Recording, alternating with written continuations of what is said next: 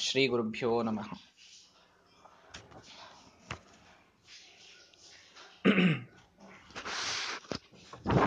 ಸುಂದರಕಾಂಡದ ಮೊದಲ ಐದು ಶ್ಲೋಕಗಳೊಳಗೆ ಶ್ರೀಮದಾಚಾರ್ಯರು ಹನುಮಂತ ದೇವರ ಪಯಣವನ್ನ ವರ್ಣಿಸುವಂತಹ ಸಂದರ್ಭದಲ್ಲಿ ಮೈನಾಕ ಪರ್ವತ ರುದ್ರದೇವರ ಶ್ಯಾಲಕ ಪಾರ್ವತಿಯ ತಮ್ಮ. ಹನುಮಂತ ದೇವರು ಮೂಲ ರೂಪದಲ್ಲಿ ವಾಯುದೇವರು. ಹಿಂದೆ ಗಿರಿಗಳ ರೆಕ್ಕೆಯನ್ನ ಇಂದ್ರದೇವರು ಕತ್ತರಿಸುವ ಸಂದರ್ಭದೊಳಗೆ ಇದರ ಸುರಕ್ಷತೆಗಾಗಿ ಆ ಪರ್ವತವನ್ನ ನದಿಯಲ್ಲಿ, ಸಮುದ್ರದಲ್ಲಿ ಅವರು ಎಸೆದಿರ್ತಾರೆ. ಆ ಉಪಕಾರದ ಸ್ಮರಣೆಯಿಂದ ಆ ಗಿರಿ ತಾನು ಎದ್ದು ಬಂದು ನನ್ನ ಮೇಲೆ ಸ್ವಲ್ಪ ಹೊತ್ತು ಕುಳಿತು ಫಲಗಳನ್ನು ತಿಂದು ವಿಶ್ರಮಿಸಿ ಹೋಗಿ ಅಂತ ಹನುಮಂತ ದೇವರಿಗೆ. ವಾಯುದೇವರು ಮಾಡಿದ ಉಪಕಾರವನ್ನ ಸ್ಮರಣೆ ಮಾಡಿ ಅದಕ್ಕೆ ಸೇವೆಯನ್ನ ಮಾಡುವ ಉದ್ದೇಶದಿಂದ ಆ ತಾನು ಮೇಲೆ ಬಂದಿದೆ. ಅದು ಮೇಲೆ ಬಂದಾಗ ನೈವಾತ್ರ ವಿಶ್ರಮಣ ಮೈಚ್ಛತ್. ಅದರ ಮೇಲೆ ವಿಶ್ರಾಂತಿಗಾಗಿ ಇಚ್ಛೆ ಪಡಲಿಲ್ಲ ಹನುಮಂತ ದೇವರು. ಕಾರಣ ಇಷ್ಟೇ. ನಿಸ್ಸೀಮ ಪೌರುಷ ಬಲಸ್ಯ ಕುತಶ್ರಮಸ್ಯ. ಎಲ್ಲಿಯ ಶ್ರಮ ಅವರಿಗೆ ಆಗಿದ್ದು? ಅವರಿಗೆ ಬಲ, ಪೌರುಷ, ಇದು ಅನಂತವಾಗಿ ಇದ್ದಾಗ ಒಂದು ಸಮುದ್ರವನ್ನ ಹಾರುವಂಥದ್ದು, ಇದು ಅವರಿಗೆ ದೊಡ್ಡದಲ್ಲವೇ ಅಲ್ಲ ಸರ್ವಥ. ಬ್ರಹ್ಮಾಂಡವನ್ನ ಒಂದು ನೆಗೆತದಲ್ಲಿ ಹಾರು ಅಂದ್ರೂ ಹಾರುವಂಥವರವರಷ್ಟೇ.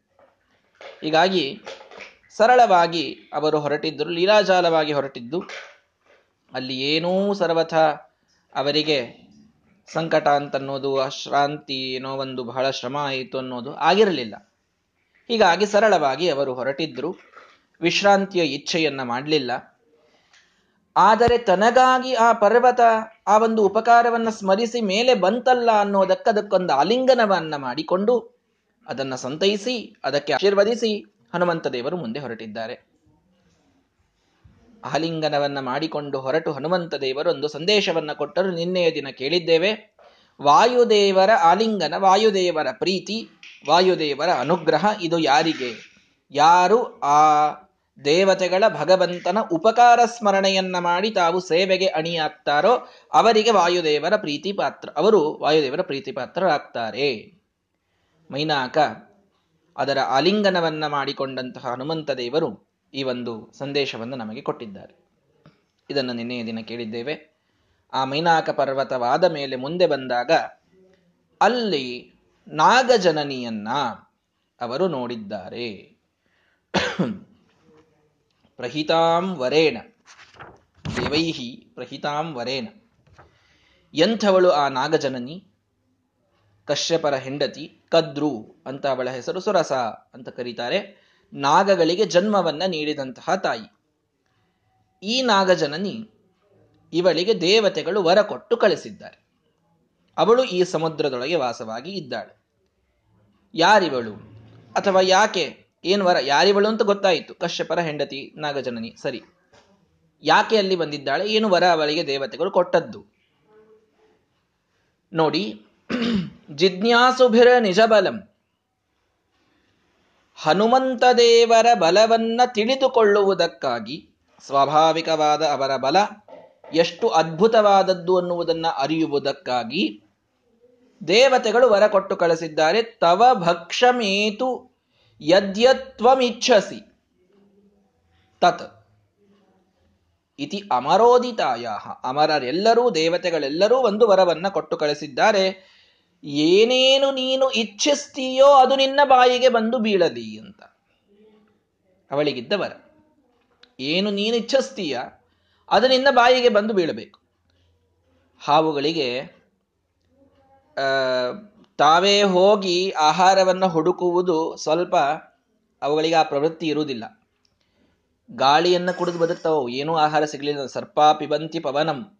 ನಚ ದುರ್ಬಲ ಆಸ್ತೆ ಅಂತ ಸುಭಾಷಿತಕಾರ ಹೇಳ್ತಾನೆ.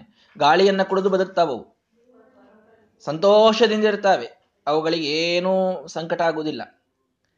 ತಾನಾಗಿ ಆಹಾರ ಬಂದಾಗ ಅದು ಬಾಯಿಯೊಳಗೆ ಬೀಳ್ಬೇಕು. ಅಜಗರ ಸರ್ಪ ತಾನೇ ಮುಂದೆ ಹೋಗಿ ಅದು ಹೋಗಿ ಏನೋ ಒಂದು ಆಹಾರವನ್ನು ಹುಡುಕಾಡಿಕೊಂಡು ಅದನ್ನು ತಿನ್ನೋದು ಅಂತ ಅನ್ನೋದು ಇಲ್ಲ. ಹೀಗಾಗಿ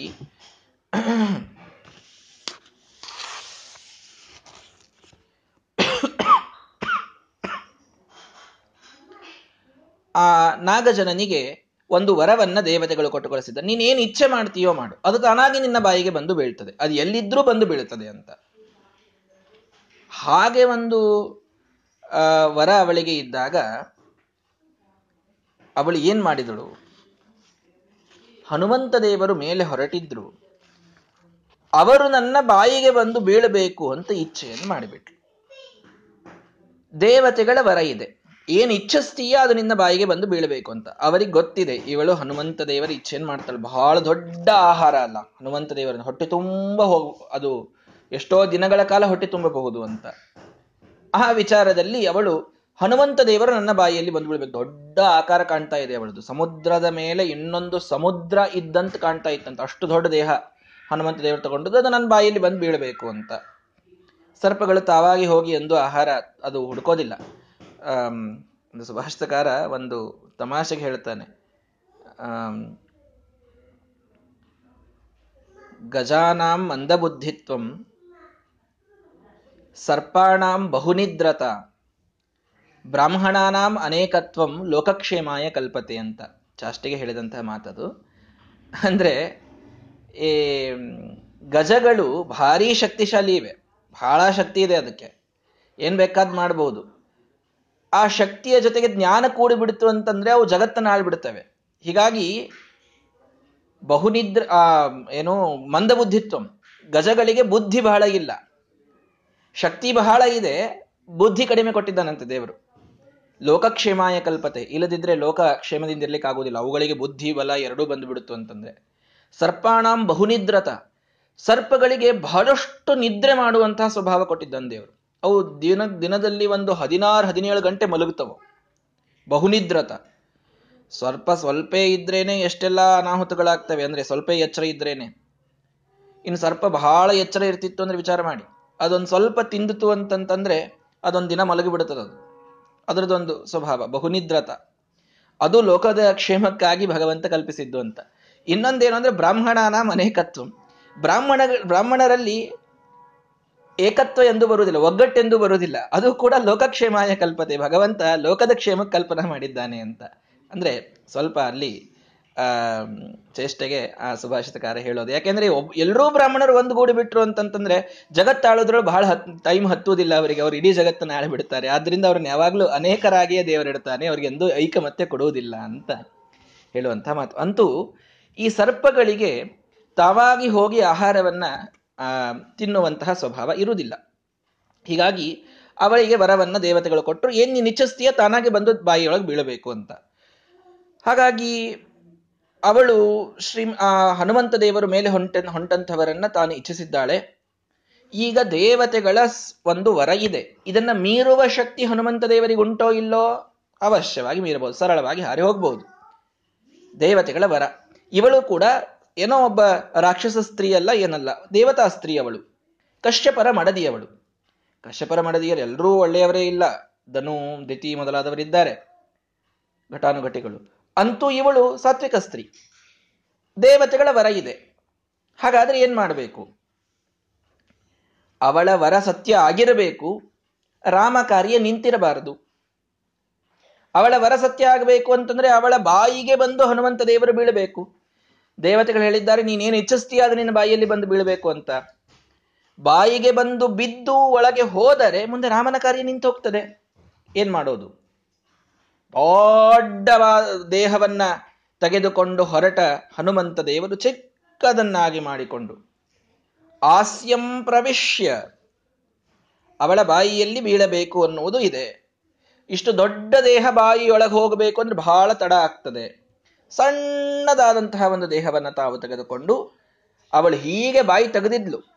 ಆ ಬಾಯಿಯೊಳಗೆ ಹೋಗಿ, ಬಾಯಿಗೆ ಬಂದು ಬೀಳಬೇಕು, ಇಷ್ಟು ವರ ತಾನೆ. ಬಾಯಿಗೆ ಬಂದು ಒಳಗೆ ಹೋದರು ಅವಳಿನ್ನೇನು ಬಾಯಿ ಮುಚ್ಚಬೇಕು ಅನ್ನುವಷ್ಟರಲ್ಲಿ ಪ್ರವಿನಿಸೃತೋ ಅಸ್ಮಾತ್ ಹೊರಗೆ ಬಂದು ಹೋಗಿಬಿಟ್ರು ಮುಂದೆ. ಮುಗಿದೋಯ್ತು. ಏನ್ ಮಾಡಿದ್ರು ಇದರಿಂದ? ಅಸ್ಮಾತ್ ದೇವಾನ್ ಅನಂದಯತ ಉತ ರಕ್ಷನ್. ದೇವತೆಗಳು ನೀಡಿದ ವರವನ್ನ ಅವರು ಸತ್ಯ ಮಾಡಿದರು. ದೇವತೆಗಳಿಗೆ ತಾವು ಅಲ್ಲಿ ಒಂದು ಸನ್ಮಾನವನ್ನ ಹನುಮಂತ ದೇವರು ಮಾಡಿದಂತಾಯಿತು.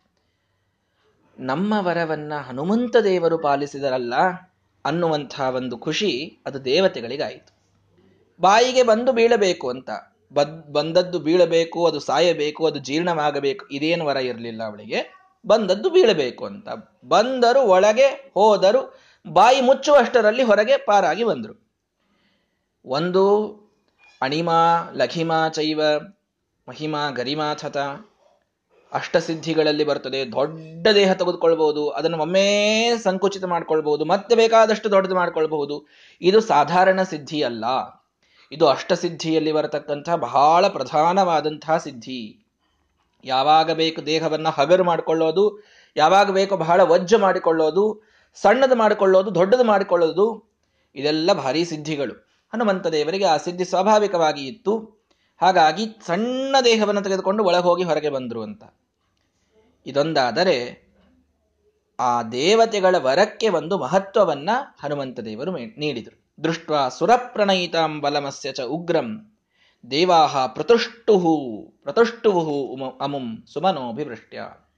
ಎಷ್ಟು ಸಂತೋಷ ಆಯ್ತು ದೇವತೆಗಳಿಗೆ.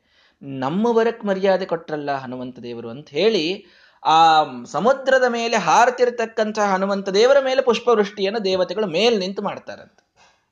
ಯಾಕೆ, ಎಷ್ಟು, ಇಷ್ಟೇ ಯಾಕ್ರಿ ಅವರಿಗೆ ಸಂತೋಷ ಆಯ್ತು ಅಂದ್ರೆ? ಸಾಧಾರಣ ದೇವತೆಗಳು ಕೊಟ್ಟವರ ಅದು. ಸಾಧಾರಣ ಅಂತಂದ್ರೆ ನಮಗಿಂತಲೂ ಅಸಾಧಾರಣರೇ. ಹನುಮಂತ ದೇವರ ಮುಂದೆ ಬಹಳ ಚಿಕ್ಕ ದೇವತೆಗಳು.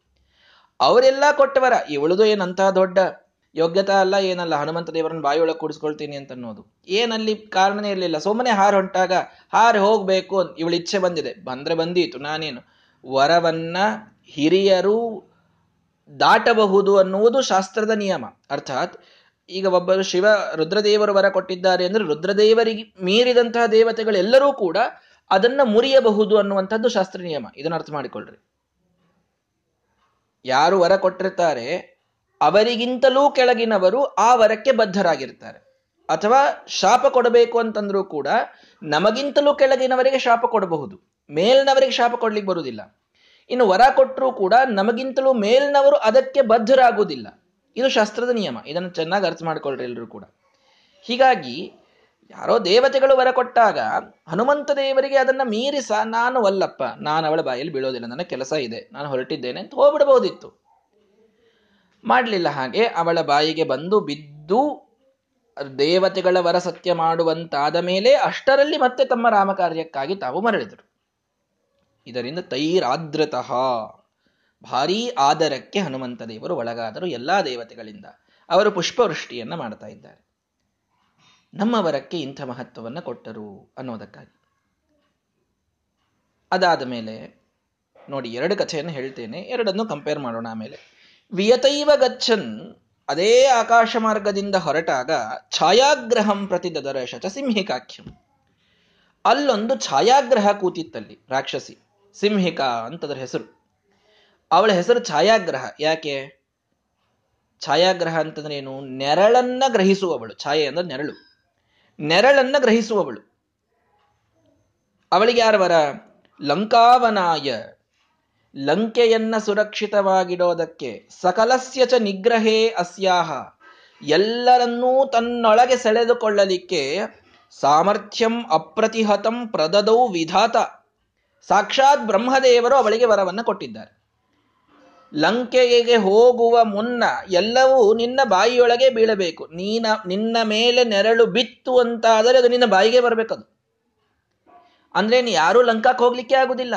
ಲಂಕಾದ ಹತ್ತಿರ ಕೂತ್ ಬಿಟ್ಟಿತ್ತು ರಾಕ್ಷಸಿ, ಒಳಗೆ, ಸಮುದ್ರದೊಳಗೇನೆ. ಇವಳ ಬಾಯಿ ತೆಗೆದರೆ ಎಲ್ಲಾ ಅವಳ ಅವಳ ಬಾಯಿಯೊಳಗೆ ಬಂದು ಬಿದ್ದ್ಬಿಡ್ಬೇಕು ಯಾರೂ ಲಂಕಾಕ್ ಹೋಗ್ಲಿಕ್ಕೆ ಆಗಿರಬಾರ್ದು. ಅಂತಹ ವಿಚಿತ್ರ ವರವನ್ನೆಲ್ಲ ಪಡೆದವರನ್ನ ತನ್ನ ಗಡಿ ಕಾಯುವವರನ್ನಾಗಿ ನಿಲ್ಲಿಸಿದ್ದ ರಾವಣ. ಸಿಂಹಿಕಾ ಲಂಕೆಯ ಸುರಕ್ಷಣೆಗಾಗಿಯೇ ನಿಂತಂಥವಳವಳು ಅಲ್ಲಿಗೆ ನಿಂತಿದ್ದಾಳೆ. ಹನುಮಂತ ದೇವರ ನೆರಳು ಬಿದ್ದಿದೆ. ಛಾಯಾಂ ಅವಾಕ್ಷಿಪದ ಸೌಪವನಾತ್ಮಜಸ್ಯ ಆ ಹನುಮಂತ ದೇವರ ಪವನಾತ್ಮಜ ಹನುಮಂತ ದೇವರ ನೆರಳು ಬಿದ್ದ ತಕ್ಷಣದೊಳಗೆ ಅವ ಅವರು ಅವಳ ಬಾಯಿಯೊಳಗೆ ಬಂದು ಬಿದ್ದಿದ್ದಾರೆ. ಅಲ್ಲಿ ಏನ್ ಮಾಡಿದ್ರು ಹನುಮಂತ ದೇವರು? ಸೋ ಅಸ್ಯ ಶರೀರಂ ಅನುವಿಶ್ಯ. ಇವಳ ಶರೀರದೊಳಗೆ ಹೋಗಿ ಬಿಭೇದ ಚಾಶು ಅವಳ ನಿರ್ದಯವಾದ ಎದೆಯನ್ನ ಹರಿದು ಅದರಿಂದ ಹೊರಗೆ ಬಂದಿದ್ದಾರೆ. ಇದನ್ನ ಹಿಂದೆ ಮಾಡಿದರ ನಾಗಜನನಿಗೂ ಕೂಡ ವರ ಇದೆ.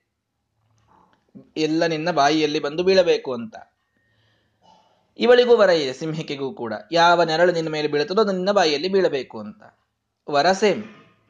ಆದರೆ ಹನುಮಂತ ದೇವರು ನಡೆದುಕೊಂಡ ರೀತಿ ಬೇರೆ ಬೇರೆ. ಒಬ್ಬಳ ಬಾಯಿಯೊಳಗೆ ಬಂದು ಉಪಾಯದಿಂದ ಅವಳು ಮುಚ್ಚುವಷ್ಟರಲ್ಲಿ ಹೊರಗೆ ಹೋಗಿ ಅವಳಿಗೆ ಏನೂ ಮಾಡದಂತೆ ದೇವತೆಗಳಿಂದ ಆದೃತರಾಗಿ ಮುಂದೆ ಹೋದವರು. ಇಲ್ಲಿ ಈ ಸಿಂಹಿಕೆ ತಾನು ಎಳೆದಾಗ ಅವಳ ಬಾಯಿಯೊಳಗೆ ಹೋಗಿ ಕಂಠದಿಂದ ಇಳಿದು ಎದೆಗೆ ಬಂದು ಎದೆಯನ್ನ ಸೀಳಿ, ಅದೇನದು? ಬಿಭೇ ಹೃದಯಂ ನಿರ್ದಯಂ ತಸ್ಯ ಬಿಭೇದ ನಖರೈಖರೈಹಿ ಅಂತ ರಾಮಾಯಣ ಹೇಳುತ್ತದೆ. ವಾಲ್ಮೀಕಿ ರಾಮಾಯಣದಲ್ಲಿ ಬರುತ್ತದೆ. ತಮ್ಮ ಚೂಪಾದ ಉಗುರುಗಳಿಂದ ಕಪಿಗಳಿಗೆ ಉಗುರುಗಳು ಬಹಳ ಚೂಪಾಗಿರ್ತವೆ. ಬಹಳ ಚೂಪಾಗಿರ್ತವೆ. ಮೂಗನ್ನ ಕಿತ್ತಿ ಹಾಕ್ಬಹುದಂತವು. ಸುಮ್ಮನೆ ಸಾಮಾನ್ಯ ಮನುಷ್ಯನಿದ್ರೆ ಮೂಗು ಹರಿದು ಹಾಕ್ಬಹುದು, ಕಿವಿಯನ್ನು ಕಿತ್ತು ಹಾಕ್ಬಹುದಂತೆ ಅಂಥ ಉಗುರುಗಳಿರ್ತವೆ ಅವುಗಳಿಗೆ. ಹೀಗಾಗಿ ಆ ಕಪಿ ಯೋನಿಯೊಳಗೆ ಅಲ್ಲಿ ಅವರು ಇದ್ದದ್ರಿಂದ ಅವ ಒಳಗಿನಿಂದ ಅವಳ ಹೃದಯವನ್ನ ಹರಿದು ಅದರಿಂದ ಹೊರಗೆ ಬಂದಿದ್ದಾರೆ. ಅವಳನ್ನು ಅಲ್ಲಿ ಕೊಂದು ಹಾಕಿ ಮುಂದೆ ಹೋಗಿದ್ದಾರೆ. ನಾಗಜನನಿಯನ್ನ ಕೊಂದು ಹಾಕಲಿಲ್ಲ ಅವಳ ಹೃದಯವನ್ನ ಧಾರಣ ಮಾಡಲಿಲ್ಲ. ಸುಮ್ಮನೆ ಉಪಾಯದಿಂದ ಅವಳು ಬಾಯಿ ಮುಚ್ಚುವಷ್ಟರೊಳಗೇನೆ ಹೊರಗೆ ಹೋಗಿಬಿಟ್ಟಿದ್ರು ಇಲ್ಲಿ ಮಾತ್ರ ಹೀಗೆ. ಇದಕ್ಕೂ ದೊಡ್ಡ ವಿಪರ್ಯಾಸ ನೋಡ್ರಿ. ಸಾಮಾನ್ಯ ದೇವತೆಗಳು ವರ ಕೊಟ್ಟ ಅಂತಹವಳು ಅವಳು, ನಾಗಜನನಿ. ಅವಳಿಗೆ ಎಷ್ಟು ಮರ್ಯಾದೆ ಮಾಡಿದ್ರು? ಇಲ್ಲಿ ಪಾಪ ಬ್ರಹ್ಮದೇವರ ವರ ಇದೆ ರೀ. ಸಿಂಹಿಕ ಸುಮ್ಮನೆ ಯಾರೋ ದೇವತೆಗಳು, ತಮಗಿಂತಲೂ ಸಣ್ಣವರು, ಯಾರೋ ನಾಲ್ಕು ಜನ, ಅಲ್ಲ, ತಮ್ಮ ಸರಿಸಮಾನ ಯೋಗ್ಯತೆಯುಳ್ಳ ಸಾಧನೆಯಲ್ಲಿ ಒಂದು ಹೆಜ್ಜೆ ತಮಗಿಂತರೂ ಮುಂದೆ ಇದ್ದಂತಹ ಬ್ರಹ್ಮದೇವರವರ ಸಿಂಹಿಕಾಗೆ ಇದೆ. ಅವಳಿಗೆ ಮಾತ್ರ ಒಳ ಹೋಗಿ ಅವಳ ಹೃದಯ ಹರಿದು ಹೊರಗೆ ಬಂದು ಇಷ್ಟೆಲ್ಲ ಅವಳನ್ನು ಕೊಂದು ಎಲ್ಲ ಮಾಡಿದರು. ಏನಿದು ವಿಚಿತ್ರ? ವಿಪರ್ಯಾಸವಾಯಿತಲ್ಲ. ಸಣ್ಣ ದೇವತೆಗಳು ಕೊಟ್ಟ ವರಕ್ಕೆ ಹೀಗೆ ಮಾಡಿ ಬ್ರಹ್ಮದೇವರು ಕೊಟ್ಟ ವರಕ್ಕೆ ಹೆಚ್ಚು ಮರ್ಯಾದೆ ಕೊಡಬೇಕಾಗಿತ್ತಲ್ಲ ಅನ್ನೋದು ಪ್ರಶ್ನೆ. ಮತ್ತು ಈ ಎರಡು ಬೇರೆ ಬೇರೆ ರೀತಿಯಲ್ಲಿ ಅವರು ರೆಸ್ಪಾಂಡ್ ಮಾಡಿದ್ರಿಂದ ನಮಗೇನು ಸಂದೇಶ ಕೊಡ್ತಾ ಇದ್ದಾರೆ ಅನ್ನೋದು ಮುಂದಿನ ಪ್ರಶ್ನೆ. ಈ ಎರಡನ್ನು ಒಂದು ಸ್ವಲ್ಪ ವಿಮರ್ಶೆ ಮಾಡೋಣ.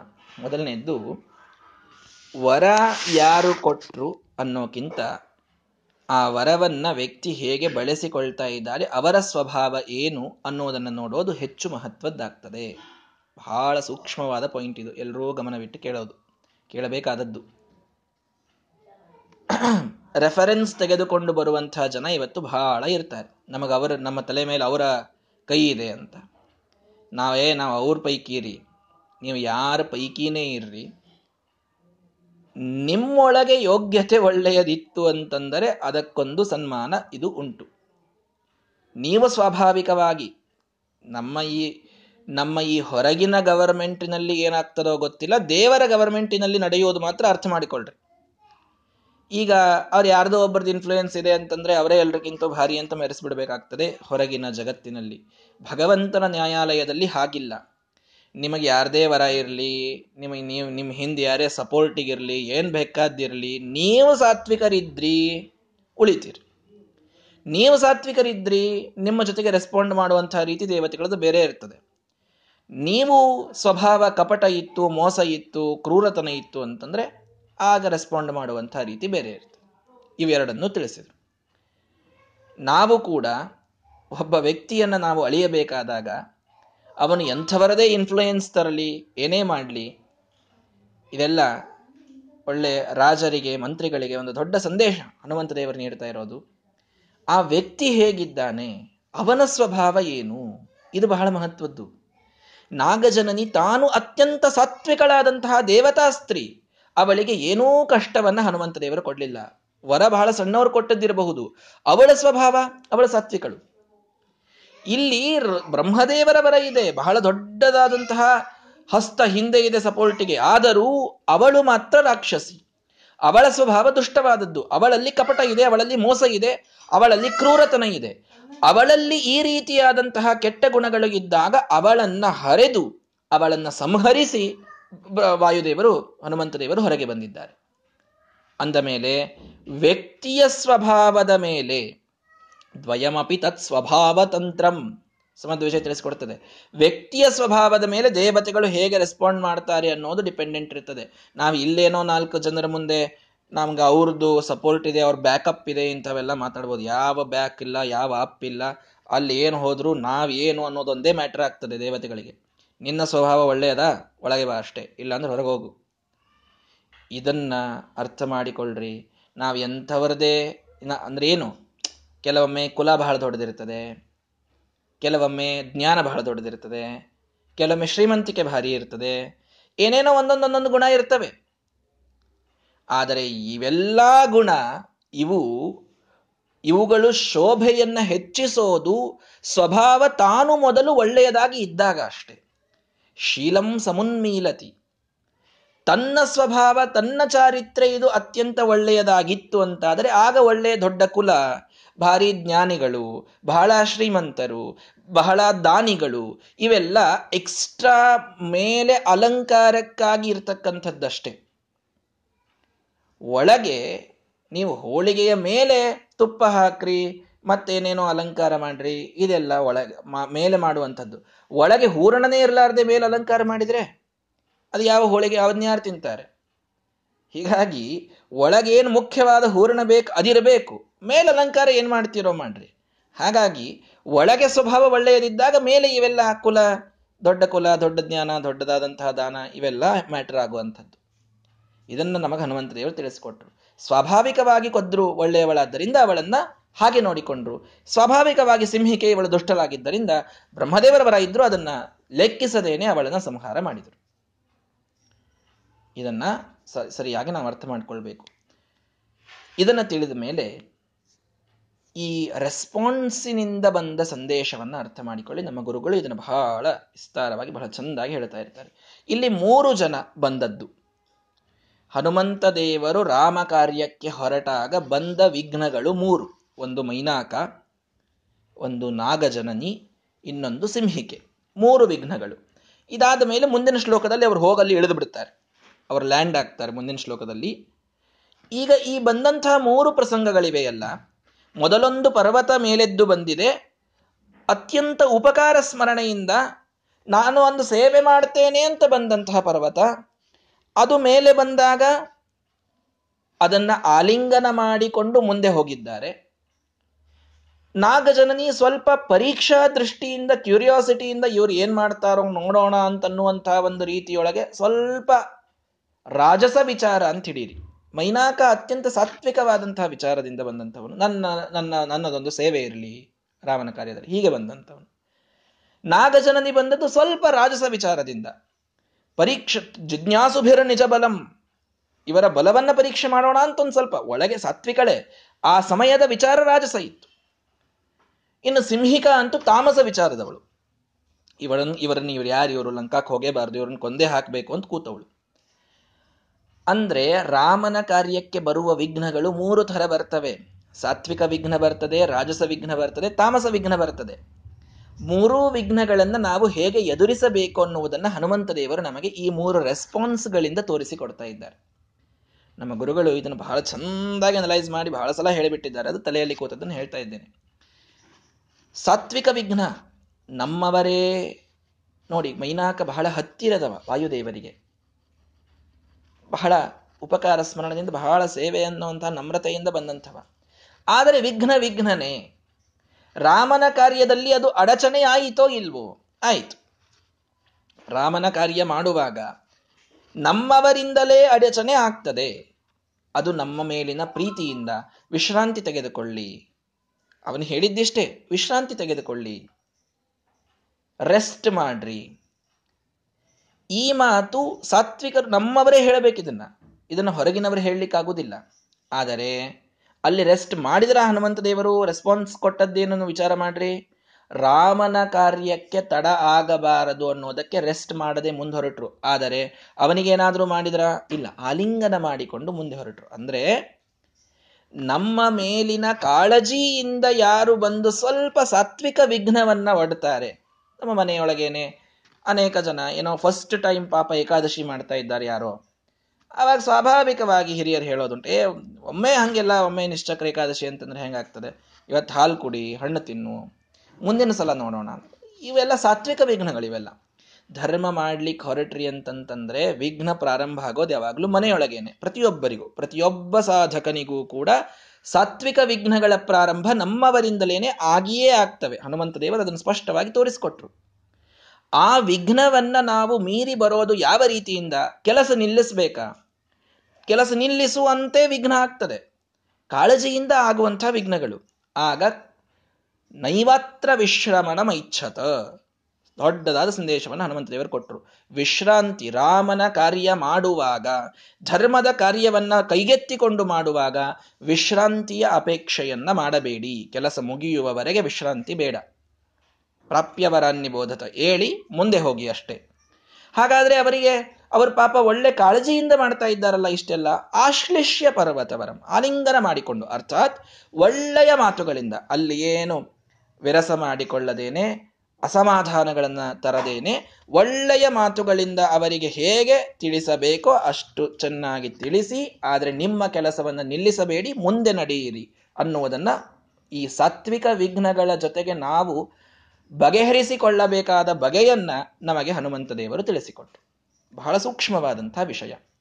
ಎಲ್ಲರಿಗೂ ಈ ವಿಘ್ನ ಬಂದೇ ಬರ್ತದೆ. ಆ ಸಮಯದಲ್ಲಿ ಯಾವ ಡಿಸಿಷನ್ ನಾವು ತೆಗೆದುಕೊಳ್ಳಬೇಕು? ಇಷ್ಟೆಲ್ಲ ಹೇಳ್ತಾ ಇದ್ದಾರಲ್ಲಪ್ಪ. ಇವತ್ತೊಂದು ದಿವಸ ಏಕಾದಶಿ ಬಿಟ್ಬಿಡೋಣ ಹಾಗಾದ್ರೆ. ಅಥವಾ ಏಕಾದಶಿ ಕೈಗೆತ್ತಿಕೊಂಡಿದ್ದೇವೆ ಅಂದಮೇಲೆ ಮುಗಿಸೇ ಬಿಡೋಣ. ಇವರಿಗೇನೆ ಒಳ್ಳೆ ಒಂದ್ ಸ್ವಲ್ಪ ಏನಾಗೋದಿಲ್ಲ, ನಾನು ಆರಾಮಿದ್ದೀನಿ, ನೀವು ತಲೆ ಕೆಡಿಸ್ಕೊಳ್ಬೇಡ್ರಿ ಅಂತ ಹೇಳಿದ್ರ ಆಯ್ತಾ ಎರಡರಲ್ಲಿ ನಾವು ಡಿಸೈಡ್ ಮಾಡಬೇಕಾದದ್ದು ಯಾವುದು? ಅದು ಯಾರೇ ಬಂದು ಹೇಳಲಿ, ರಾಮನ ಕಾರ್ಯ, ಧರ್ಮದ ಕಾರ್ಯ ನಿಲ್ಲಬಾರದು. ಅಲ್ಲಿ ವಿಶ್ರಾಂತಿಯ ಅಗತ್ಯತೆ ಇಲ್ಲ. ಮುಂದೆ ಹೋಗಿ. ಅವರನ್ನ ಸಂತೈಸಿ ಮುಂದೆ ಹೋಗಿ. ಇಷ್ಟೇ. ಅದನ್ನ ಮೈನಾಕನ ಜೊತೆಗೆ ವ್ಯವಹಾರದಿಂದ ನಮಗೆ ಹನುಮಂತ ದೇವರು ತಿಳಿಸಿಕೊಟ್ಟಿದ್ದಾರೆ. ಮುಂದೆ ಬಂದಾಗ ಬಂದವಳು ನಾಗಜನನಿ. ಅದೊಂದು ರಾಜಸವಾದಂತಹ ನಮಗೆ ವಿಘ್ನ ಮಾಡಬೇಕು ಅಂತ ಸ್ವಲ್ಪ ನಮ್ಮನ್ನು ಪರೀಕ್ಷಾ ಮಾಡಲಿಕ್ಕೇನೆ ಕೆಲವರು ಹಿರಿಯರು ಏನೋ ಒಂದು, ಒಂದೇನೋ ಮಾತ್ಸರ್ಯ ಬಂದಿರುತ್ತದೆ ನಮ್ಮ ಮೇಲೆ, ಒಂದೇನೋ ಅಸಮಾಧಾನ ಆಗಿರುತ್ತದೆ. ಅದರಿಂದ ಒಳ್ಳೆಯವರೇ, ನಮಗಿಂತಲೂ ಹಿರಿಯರೇ, ನಮಗೆ ವಿಘ್ನವನ್ನ ಮಾಡ್ತಾ ಇರ್ತಾರೆ. ಇವನು ಇವನ ಬಲ ಎಲ್ಲಿ ತನಕ ಇದೆ ಅಂತ ಒಂದು ಸ್ವಲ್ಪ ಪರೀಕ್ಷೆ ಮಾಡೋಣ. ಇವನು ಎಷ್ಟರ ಮಟ್ಟಿಗೆ ಹಾರಾಡ್ತಾನೆ ಅಂತ ನೋಡೋಣ. ಇಂಥವೆಲ್ಲ ಒಂದು ಸ್ವಲ್ಪ ಯಾರ್ಯಾರದೋ ಮನಸ್ಸಿನಲ್ಲಿ ಬಂದಿರ್ತವೆ. ಆಗ ಅವರಿಗೆ ಏನ್ ಮಾಡಿದರು? ಹನುಮಂತ ದೇವರು, ತೈರಾದ್ರತಃ ಆ ದೇವತೆಗಳ ವರಕ್ಕೆ ಮಹತ್ವ ಕೊಟ್ಟು ಅವರು ಒಳ್ಳೆಯವರು ಅಂತನ್ನುವುದನ್ನ ನೋಡಿ. ಬಲಿ ಬಿದ್ಬಿಟ್ರ? ಏ, ಒಳ್ಳೆಯವರಿದ್ದಾರ್ರಿ. ಅವ್ರು ಮತ್ತೆ ವರ ಕೊಟ್ಟು ಬಿಟ್ಟಾರೆ ಅಂತಂದ್ಮೇಲೆ ಮುಗಿದು ಹೋಯ್ತು ನಾವೀಗ. ಅವ್ರು ಏನು ಮಾಡ್ಲಿಕ್ಕೆ ಬರೋದಿಲ್ಲ. ಅವ್ರ ಬಾಯಿಯೊಳಗೆ ಹೋಗಿ ಕೂತ್ ಬಿಡುದು ಅಂತ ಸುಮ್ ಕೂತ್ರ? ಇಲ್ಲ. ಟ್ಯಾಕ್ಟಿಕಲಿ ಉಪಾಯದಿಂದ ಅವರ ಮನಸ್ಸು ಮುರಿದಿರಬಾರದು, ರಾಮನ ಕೆಲಸ ನಿಂತಿರಬಾರದು ಅನ್ನುವಂತೆ ಚಂದಾಗಿ ಒಂದು ಸಣ್ಣ ದೇಹ ತೆಗೆದುಕೊಂಡ್ರು, ಒಳಗೆ ಹೋದ್ರು. ಆ ವರ ಸತ್ಯ ಏನಾಗಬೇಕಾಗಿತ್ತು ಅಷ್ಟು ಸತ್ಯ ಮಾಡಿದ್ರು. ಮುಂದೆ ತಮ್ಮ ಕಾರ್ಯಕ್ಕೆ ಮತ್ತೆ ತಾವು ಹೊರಟರು. ನಿಲ್ಲಲಿಲ್ಲ ಕಾರ್ಯ. ಅಂತೂ ಕಾರ್ಯವನ್ನು ನಿಲ್ಲಿಸಲಿಲ್ಲ. ಎಂಥ ನಮ್ಮ ಪರೀಕ್ಷೆಗಾಗಿ ನಮಗಿಂತಲೂ ಹಿರಿಯರೇ ಬಂದು ವಿಘ್ನ ಮಾಡಿದರೂ ಕೂಡ ಅವರಿಗೆ ಉಪಾಯದಿಂದ ಏನು ಉತ್ತರ ಕೊಡಬೇಕೋ ಅಷ್ಟು ಕೊಡೋದು, ಮುಂದೆ ಮಾತ್ರ ನಾವು ಹೋಗೋದು ನಮ್ಮ ಕೆಲಸವನ್ನು ನಿಲ್ಲಿಸುವ ಕಾರಣವಿಲ್ಲ. ಹನುಮಂತ ದೇವರು ಸೂಕ್ಷ್ಮವಾದಂತಹ ಸಂದೇಶವನ್ನ ನಮಗೆ ಇಲ್ಲಿ ಕೊಡ್ತಾ ಇದ್ದಾರೆ. ಯಾರೇ ಇರಲಿ ಅವರು. ಅವರು ನನಗೆ ನನ್ನ ಕಾರ್ಯಕ್ಕೆ, ನಾನು ಮಾಡುವಂತಹ ಸಾಧನಕ್ಕೆ, ನಾನು ಮಾಡ್ತಾ ಇರುವ ಧರ್ಮ ಕಾರ್ಯಕ್ಕೆ ವಿಘ್ನವನ್ನ ಮಾಡ್ತಾ ಇದ್ದಾರೆ ಅಂತಂದ್ರೆ, ಸಾತ್ವಿಕರಾಗಿದ್ದರೆ ಅವರಿಗೆ ಅತ್ಯಂತ ಮರ್ಯಾದೆಯಿಂದ ಅವರಿಗೆ ನಾವೇನು ಉತ್ತರ ಕೊಡಬೇಕೋ ಕೊಡೋದು, ನಮ್ಮ ಕೆಲಸವನ್ನು ನಾವು ಮಾಡೋದು. ಇನ್ನು ದುಷ್ಟರೇ ನಮಗೆ ವಿಘ್ನ ಮಾಡ್ತಾ ಇದ್ದಾರೆ. ಅವರೇನು ಸಾತ್ವಿಕರಲ್ಲ, ಏನಿಲ್ಲ, ಏನ್ ಒಳ್ಳೆ ಗುಣ ಇಲ್ಲ, ಏನಿಲ್ಲ. ಬಹಳ ಕೆಟ್ಟವರೇ ಇದ್ದಾರೆ, ಕಪಟಿಗಳೇ ಇದ್ದಾರೆ, ಮೋಸಗಾರರೇ ಇದ್ದಾರೆ. ನಮಗೆ ಬಹಳ ವಿಘ್ನ ಮಾಡಬೇಕು, ನಿಲ್ಲಿಸಬೇಕು ಅಂತ ವಿಘ್ನ ಮಾಡ್ತಾ ಇದ್ದಾರೆ. ಆವಾಗ ಅನುವಿಷ್ಯ ಬಿಭೇದ ಚಾಶು. ಸಿಂಹಿಕೆಗೆ ಮಾಡಿ ತೋರಿಸಿದರಲ್ಲ, ಒಳಗೆ ಹೊಕ್ಕು, ಅದನ್ನ ಹರಿದು ಹೊರಗೆ ಬಂದರು. ಅರ್ಥಾತ್ ಆ ಒಂದು ಬಲೆಗೆ ತಾವು ಬಿದ್ದು ತಾವು ನಾಶ ಹೊಂದಲಿಲ್ಲ. ಹನುಮಂತ ದೇವರು ಅದನ್ನ ಹೇಗೆ ನ್ಯಾಯದಿಂದ ಶಾಸ್ತಿ ಮಾಡಬೇಕೋ ಅದನ್ನು ಮಾಡಿ ಹೊರಗೆ ಬಂದರು. ಅದನ್ನು ತೋರಿಸಿದರು. ತಾಮಸರು ಕೆಟ್ಟ ಜನ ಒಡ್ಡುವಂತಹ ವಿಘ್ನಗಳಿಗೆ ತಕ್ಕ ಉತ್ತರವನ್ನ ಏನೇ ಕೊಟ್ಟು ಹರಿದು ಬರಬೇಕಂತ. ಅಂದ್ರೆ ಆ ಒಂದು ಅಲ್ರಿ ನಮಗೇನಂತಹ ದೊಡ್ಡ ವಿಘ್ನ ಬರ್ತಾ ಇದೆ. ಬಹಳ ಜನ ಕೇಳ್ತಿರ್ತಾರೆ. ಅಂಥ ದೊಡ್ಡದು ಏನು ನಮ್ಗೆ ಯಾರು ಬಾಯಿಯೊಳಗೆ ಹಾಕ್ಕೊಂಡು ಹೊಟ್ಟೆಯಾಗ ಹಾಕ್ಕೊಳ್ಳೋರಿದ್ದಾರೆ ಅಂತ. ಹೆಸರು ಬಹಳ ಚಂದ ಇದೆ. ಸ್ವಾಮಿಗಳು ಹೇಳ್ತಾ ಇದ್ರು ಇದನ್ನ. ನೆನಪಾಯಿತು ಅಂತ ಹೇಳ್ತಾ ಇದ್ದೇನೆ. ಏನು ಅವಳ ಹೆಸರು? ಸಿಂಹಿಕೆಯ ಹೆಸರು? ಛಾಯಾಗ್ರಹಂ ಅಂತ. ಛಾಯಾಗ್ರಹ ಅಂತ. ಏನಿದು ಛಾಯಾಗ್ರಹ? ಮನೆಯೊಳಗೂ ಛಾಯಾಗ್ರಹ ಕೂತಿರ್ತದೆ. ನಿಮ್ಮ ಸುತ್ತಲೊಮ್ಮೆ ಕಣ್ಣು ಹಾಯಿಸಿ ನಿಮಗೆ ಛಾಯಾಗ್ರಹ ಕಾಣಿಸ್ತದೆ. ಸುಮ್ಮನೆ ಹೊರಟಿರ್ತೇವೆ ನಾವು. ಮನೆಯಿಂದ ಏನೋ ಕೆಲಸಕ್ಕೆ ಹೊರಟಿರ್ತೇವೆ. ಹೊರಟಾಗ ಸ್ವಲ್ಪ ಟಿ ವಿ ಬಟನ್ ಆನ್ ಆಗಲಿ, ಅದು ನಮ್ಮನ್ನು ಎಳೆದು ತನ್ನ ಮುಂದೆ ತಂದು ಕೂಡಿಸ್ಕೊಳ್ತದೆ. ಛಾಯಾಗ್ರಹ ಅದು. ಯಾಕೆ ನಮ್ಮ ಛಾಯೆಯನ್ನು ಗ್ರಹಣ ಮಾಡಿ ಮುಂದೆ ತಂದು ಕೂಡಿಸ್ಕೊಳ್ತದಲ್ಲ ಅದು. ಅದಕ್ಕೆ ಛಾಯಾಗ್ರಹಣ ಅಂತ ಬರ್ದಿರ್ತಾರೆ ನೋಡಿರಿಲ್ಲ ಪಿಕ್ಚರ್ ಎಂಡ್ನೊಳಗೆ ಛಾಯಾಗ್ರಹಣ ಮಾಡಿದವರು ಛಾಯಾಗ್ರಹ ಅನ್ನೋದಕ್ಕೆ ಟಿವಿ ಅಂತ ಅರ್ಥ. ಅಂದ್ರೆ ಇವೆಲ್ಲ ಕ್ಯಾಮರಾ ಏನೆಲ್ಲ ಕ್ಯಾಮರಾಗಳು ಇವೆಲ್ಲ ಏನಿವೆ ಅಲ್ಲ, ಇವೆಲ್ಲ ಛಾಯಾಗ್ರಹ ಇವು. ಇವು ನಮ್ಮನ್ನು ಇವತ್ತು ಎಷ್ಟು ಆಕರ್ಷಣೆ ಮಾಡಿಲ್ಲ ವಿಚಾರ ಮಾಡ್ರಿ. ಛಾಯಾಗ್ರಹಂ ಪ್ರತಿದರ್ಶ ಸಿಂಹಿಕಾ ಸಿಂಹಿಕಾಖ್ಯಂ ಅಂತಂದ್ರೆ ನಮ್ಮ ಮನೆಯೊಳಗೂ ಸಿಂಹಿಕಾ ಕೂತಾಳೆ. ಮೊಬೈಲ್ ಇದೆ ಟಿ ವಿ ಇದೆ ಸಾಂಗ್ ಹೇಳ್ತಿರ್ತಾರೆ. ಟಿ ವಿ ಅಂದ್ರೆ ಏನು ಅಂದ್ರೆ ತತ್ವಜ್ಞಾನ ವಿರೋಧಿ ಅಂತ ಅದ್ರ ಡೆಫಿನಿಷನ್ ಅಂತೆ. ಟಿ ವಿ ಅಂತಂತಂದ್ರೆ. ಹೀಗಾಗಿ, ಆ, ಅದರಿಂದ ಆಗುವಂತಹ ಒಳ್ಳೆಯ ಕೆಲಸಗಳು ಸಾಕಷ್ಟಿವೆ. ಇವತ್ತು ಮೊಬೈಲ್ ಇರಲಿಲ್ಲ ಅಂದ್ರೆ ನಾನು, ನೀವು ಒಬ್ಬರಿಗೊಬ್ಬರು ಮಾತಾಡ್ತಾ ಇರಲಿಲ್ಲ. ಇದೆಲ್ಲ ನಿಜವೇ, ಇಲ್ಲ ಅಂತ ಹೇಳ್ತಾ ಇಲ್ಲ. ಅದರ ಸದು, ಸದುಪಯೋಗ ಪಡಿಸಿಕೊಳ್ತಾ ಇದ್ರೆ ಯಾವ ಸಮಸ್ಯೆ ಇಲ್ಲ. ಆದರೆ, ನಾವಿವತ್ತು ಹೆಚ್ಚಾಗಿ ಕಾಣೋದು ಇದರಿಂದ ನಮಗೆ ದುರುಪಯೋಗ ಹೆಚ್ಚಾಗ್ತಾ ಇದೆ. ಅದರಲ್ಲಿ ಎಷ್ಟು ಸಮಯವನ್ನು ನಾವು ಕಳೀತೇವೆ ಗೊತ್ತಿಲ್ಲದೆ ಅದರೊಳಗೆ ಮುಳುಗಿ ಹೋಗಿ ಬಿಟ್ಟಿರ್ತೇವೆ ಯಾವುದೋ ಪ್ರವಚನವನ್ನೋ ಪಾಠವನ್ನೋ ಕೇಳುವಾಗ ಅಷ್ಟು ನಮಗೆ ವ್ಯವಧಾನ ಲಕ್ಷ್ಯ ಇರ್ತದೋ ಇಲ್ವೋ ಗೊತ್ತಿಲ್ಲ. ಒಂದೇನೋ ಧಾರಾವಾಹಿ ನೋಡ್ತಾ ಇದ್ವಿ ಅಂತಂದ್ರೆ ಅದರೊಳಗೆ ಧಾರಾಕಾರವಾಗಿ ಅದೇ ನಮ್ಮ ಮುಂದೆ ಬರುವಷ್ಟರ ಮಟ್ಟಿಗೆ ಮುಳುಗೋಗ್ಬಿಟ್ಟಿರ್ತೇವೆ. ಇದೆಲ್ಲ ನಾವು ನೋಡಿದಾಗ ಛಾಯಾಗ್ರಹ ನಮ್ಮ ಮನೆಯೊಳಗೂ ಇದೆ. ಸಿಂಹಿಕ ಸುಪ್ತ ರೀತಿಯಿಂದ ನಮ್ಮ ಮನೆಯೊಳಗೂ ಚಂದಾಗಿ ಬಂದು ಕೂತಿದ್ದಾಳೆ. ನಾವೇ ಅವಳಿಗೆ ಸ್ಥಾನ ಕೊಟ್ಟಿವಿ. ನಲವತ್ತೆರಡು ಇಂಚು, ಮೂವತ್ತೆರಡು ಇಂಚು ಅಂತ ಹೇಳಿಲ್ಲ. ಅಂಥ ಛಾಯಾಗ್ರಹ ಎಲ್ಲರಲ್ಲಿ ಇದ್ದಾಗ ಹನುಮಂತ ದೇವರು ಮಾಡಿದ್ದೇನು? ಅನುವಿಷ್ಯ ವಿಭೇದ ಚಾಶು. ಅದನ್ನ ಭೇದನ ಮಾಡಿ ಮುಂದೆ ಬಂದರು. ಟಿವಿ ಮನೆಯಾಗಿದ್ದದನ್ನು ಒಡೀರಿ ಅಂತ ಹೇಳ್ತಾ ಇಲ್ಲ. ಅದರ ಆಕರ್ಷಣವನ್ನ ಭೇದನ ಮಾಡಿ ಹೊರಗೆ ಬನ್ನಿ. ರಾಮನ ಕಾರ್ಯ ನಡೀಬೇಕು ಅಂತಂತಂದ್ರೆ ನಾವು ಅದರೊಳಗೆ ಮುಳುಗಿ ಕೂತರೆ ನಡೆಯೋದಿಲ್ಲ. ಯಾವುದು ನಮ್ಮನ್ನ ಸಾಧನೆಯ ಸಮಯವನ್ನ ನಮ್ಮಿಂದ ವ್ಯರ್ಥ ಮಾಡಿಸ್ತಾ ಇದೆ. ಯಾವುದು ನಮ್ಮನ್ನ ತನ್ನೊಳಗೆ ಎಳೆದುಕೊಂಡು ದೇವರ ಕಡೆಗೆ ಹೋಗಲು ಬಿಡ್ತಾ ಇಲ್ಲ. ಅದರ ಆಕರ್ಷಣವನ್ನ ಹರಿದು ಬನ್ನಿ. ರಾಮನ ಕಾರ್ಯಕ್ಕೆ ನಾವು ಬಹಳ ತ್ವರಿತದಿಂದ ಹೋಗಬೇಕಾಗಿದೆ.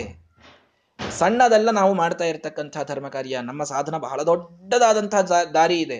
ಬಹೂನಾಂ ಜನ್ಮನಾಮಂತೆ ಜ್ಞಾನಮಾನ್ಮಾಂ ಪ್ರಪದ್ಯತೆ. ಒಂದು ದಿವಸ ಸಂಧ್ಯಾವಂದನ ಬಿಟ್ರೆ ಏನಾಗ್ತದೆ? ಒಂದು ದಿವಸ ದೇವರ ಪೂಜೆ ಬಿಟ್ರೆ ಏನಾಗ್ತದೆ? ಒಂದು ದಿವಸ ಸ್ವಲ್ಪ ಪಾಠ ಬಿಟ್ಟು ಟಿವಿ ನೋಡಿದ್ರೆ ಏನಾಗ್ತದೆ? ಹೀಗೆ ಒಂದು ದಿವಸ ಒಂದು ದಿವಸ ಅಂತೆಲ್ಲ ಆಗ್ತಾ ಆಗ್ತಾ ಇಡೀ ಜೀವನ ಅದರೊಳಗೆ ಹೋಗ್ತದೆ ಹೊರತು ಸಾಧನ ಮುಂದೆ ಬರೆಯೋದಿಲ್ಲ. ಹೇಗೆ ಮಾಡಬೇಕು ಸಾಧನ? ಮಹಾಭಾರತ ಹೇಳ್ತದೆ ನಾಳೆ ಅಲ್ಲ, ಮುಂದಿನ ಕ್ಷಣಕ್ಕೆ ನಾನು ಸಾಯುವವನಿದ್ದೇನೆ ಅಂತ ತಿಳ್ಕೊಂಡು ಸಾಧನ ಮಾಡಬೇಕು ಅಂತ ಮಹಾಭಾರತ ಹೇಳ್ತದೆ ನಾಳೆಯೂ ಅಲ್ಲ, ಮುಂದಿನ ಕ್ಷಣ, ಇದೇ ನನ್ನ ಕೊನೆ ಕ್ಷಣಪ್ಪ ಈಗೇ ಮಾಡ್ಬೇಕು ನೋಡಿ, ಏನ್ ಮಾಡಿದ್ರು ಸಾಧನ? ಅಂತ ದೇವರು ಬಂದು ಹೇಳಿದ ಅಂತಂದ್ರೆ, ಏನೆಲ್ಲ ಅನುಸಂಧಾನ ಒಂದೇ ಕ್ಷಣಕ್ಕೆ ನಮ್ಮಲ್ಲಿ ಬರಲಿಕ್ಕೆ ಸಾಧ್ಯವೋ ಅಷ್ಟು ಪ್ರತಿ ಕ್ಷಣದಲ್ಲಿ ಬಂತು ಅಂತಂದ್ರೆ ನಮ್ಮ ಸಾಧನ ಪರಿಪೂರ್ಣ ಅಂತ ನಮಗೆ ಮಹಾಭಾರತ ತಿಳಿಸಿಕೊಡುತ್ತದೆ. ಹಾಗಾಗಿ ನಾವು ಆ ಯಾವ ಗೆಜೆಟ್ಗಳು, ಯಾವ ವಸ್ತುಗಳು ನಮ್ಮ ಸಮಯವನ್ನ ತಮ್ಮ ಕಡೆಗೆ ಸೆಳೆದುಕೊಂಡು ದೇವರ ಕಡೆಗೆ ನಮ್ಮನ್ನ ಬಿಡ್ತಾ ಇಲ್ಲ, ಅವುಗಳ ಆಕರ್ಷಣೆಯನ್ನ ಕಡಿಮೆ ಮಾಡಿಕೊಂಡು, ಅವುಗಳಿಂದ ಏನೆಲ್ಲ ಸದುಪಯೋಗವನ್ನು ಮಾಡಿಕೊಳ್ಳಬೇಕೋ ಮಾಡಿಕೊಳ್ಳಬಹುದೋ ಎಲ್ಲವನ್ನ ಮಾಡಿಕೊಳ್ಳೋಣ. ಆದರೆ ಜೊತೆಗೆ ಸಮಯ ಹೋಗಿದ್ದು ಗೊತ್ತಾಗೋದಿಲ್ಲ ಅನ್ನುವಷ್ಟರಲ್ಲಿ ಅದರಲ್ಲಿ ಮುಳುಗಿ ಕೂಡುತ್ತೇವಲ್ಲ. ಏನೋ ವ್ಯರ್ಥವಾದ ಕೆಲಸಕ್ಕೆ. ಒಳ್ಳೆಯದೇನೋ ಮಾಡ್ತಾ ಇದ್ದೀರಿ, ಸರಿ. ವ್ಯರ್ಥವಾದ ಕೆಲಸಕ್ಕೆ ಅಲ್ಲಿ ಸಮಯ ಹಾಕೋದಾದರೆ ಅದನ್ನ ನಿಲ್ಲಿಸುವವರೆಗೆ, ಆ ಆಕರ್ಷಣೆಯಿಂದ ಹೊರಬರುವವರೆಗೆ ರಾಮನ ಕಾರ್ಯಕ್ಕೆ ನಾವು ಮುಂದೆ ಹೋಗುವುದು ಆಗೋದಿಲ್ಲ ಹಾಗಾಗಿ ಮೈನಾಕನಿಗೆ, ಅರ್ಥಾತ್ ಸಾತ್ವಿಕ ವಿಘ್ನಕ್ಕೆ ಆಲಿಂಗನವನ್ನ ಮಾಡಿಕೊಂಡು ರಾಮನ ಕೆಲಸವನ್ನ ಮಾತ್ರ ನಿಲ್ಲಿಸದೇನೆ ಎಷ್ಟು ನಮಗೆ ಬೇಕಾದವರೇ ನಮಗೆ ವಿಘ್ನ ತಂದರು, ಅವರಿಗೆ ತಿಳಿ ಹೇಳಿ ಮುಂದೆ ಹೋಗಬೇಕು ಅನ್ನುವುದನ್ನು ತೋರಿಸಿದರು. ರಾಜಸ ವಿಚಾರಗಳಿಂದ ಸ್ವಲ್ಪ ಬಲ ಪರೀಕ್ಷೆ ಮಾಡೋಣ ಅಂತ ಬಂದಂತಹ ನಾಗಜನನಿಯನ್ನ ಉಪಾಯದಿಂದ ಒಳಹೊಕ್ಕು ಹೊರಗೆ ಬಂದು ಅದು ರಕ್ಷಿಸಿದಂತಾಗಿರಬೇಕು, ಕೆಲಸ ನಿಂತಿರಬಾರದು, ಆ ರೀತಿ ತಾವು ಮುಂದೆ ಹೋದರು. ಸಿಂಹಿಕಾ ಮಾತ್ರ ದುಷ್ಟ ಸ್ತ್ರೀ, ಅರ್ಥಾತ್ ಕೆಟ್ಟ ವಿಚಾರಗಳಿಂದ ಬಂದಂಥವಳು. ಅಂಥವಳ ಮಾತ್ರ ಆಕರ್ಷಣೆಯನ್ನು ಹರಿದು ಅಲ್ಲಿಂದ ಬರಬೇಕು ಅನ್ನುವಂತೆ ಅವಳ ಸಂಹಾರ ಮಾಡಿ ಮುಂದೆ ಬಂದರು. ಹೀಗೆ ಈ ಮೂರೂ ರೆಸ್ಪಾನ್ಸ್ಗಳಿಂದ ಮೂರೂ ಪ್ರತಿಸ್ಪಂದಗಳಿಂದ ನಾವು ನಮ್ಮ ಜೀವನದಲ್ಲಿ ರಾಮ ಕಾರ್ಯವನ್ನ ಮಾಡುವಾಗ ಬರುವ ಸಾತ್ವಿಕ, ರಾಜಸ, ತಾಮಸ ವಿಘ್ನಗಳಿಗೆ ನಾವು ಕೊಡಬೇಕಾದ ಉತ್ತರಗಳನ್ನು ಹನುಮಂತ ದೇವರು ಬಹಳ ಅದ್ಭುತವಾದಂತಹ ರೀತಿಯಲ್ಲಿ ತಾವು ತೋರಿಸಿ ನಮಗೆ ದಿವ್ಯವಾದಂತಹ ಈ ಸಂದೇಶವನ್ನು ನೀಡಿದ್ದಾರೆ. ಜೀವನದಲ್ಲಿ ಆ ಸಂದೇಶವನ್ನು ನೆನಪಿಟ್ಟುಕೊಂಡು ಪಾಲಿಸುವ ಪ್ರಯತ್ನವನ್ನು ಮಾಡೋಣ. ರಾಮ ಕಾರ್ಯ ನಮ್ಮಿಂದಲೂ ಕೂಡ ಆಗ್ತದೆ ಅಂತನ್ನುವುದನ್ನು ಅರ್ಥ ಮಾಡಿಕೊಳ್ಳೋಣ. ಮುಂದೆ ಆ ಕಥೆಯನ್ನು ನಾಳೆಯ ದಿನ ಮತ್ತೆ ಮುಂದೆ ಶ್ರೀ ಶ್ರೀಕೃಷ್ಣಾರ್ಪಣ ಮಸ್ತು ಹರಯೇ ನಮಃ.